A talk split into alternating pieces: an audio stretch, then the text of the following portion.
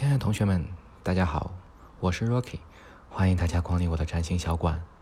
那上一期我们讲了星座当中的白羊座，那今天呢，我们继续去讲解星座当中的第二个星座，那就是金牛座。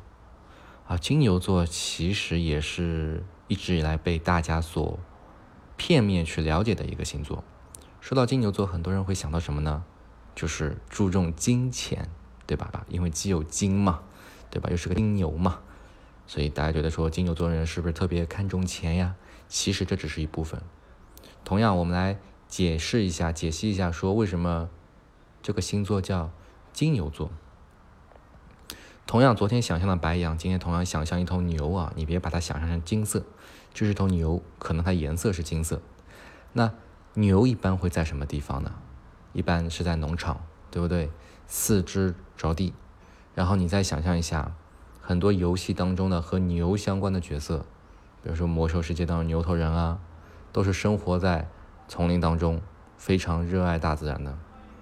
所以金牛座呢，这个当时他被定义的这个角色，就是他必须脚踏实地的去亲近大自然。他注重的是一个物质，物质不仅仅是金钱。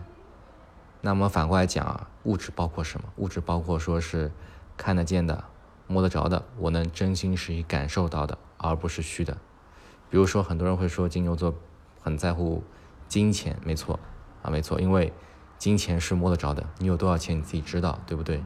那比如说你在谈恋爱的时候，这段感情必须是一个稳定的一个感情，我必须能够亲身感受到它是非常稳定的。那觉得也是 OK 的。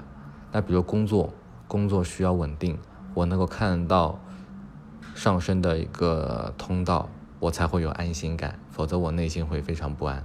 所以总的来讲呢，一个金牛座特质的人呢，他可能他会特别注重于物质，我能够亲手去触碰到的东西，才是好的东西啊，而不仅仅是金钱。啊，那。今天呢，对于金牛座的一个解释呢，就到这里。那下一期呢，我们会对十二星座做逐一的一个解释。嗯，还记得我们在上上节课说过，有一个叫三点定位法，就你要看懂星盘呢，你必须得了解行星、星座和宫位。所以前面的十二节课呢，我们会跟大家逐一去解释星座的特质。那在课程的最后，还是要和大家去强调一个观点。就每个人心里，他都有十二个星座，而不仅仅只是大家所原先日常了解的某一个星座。好，那今天就到这里，感谢大家收听，我们下期再见。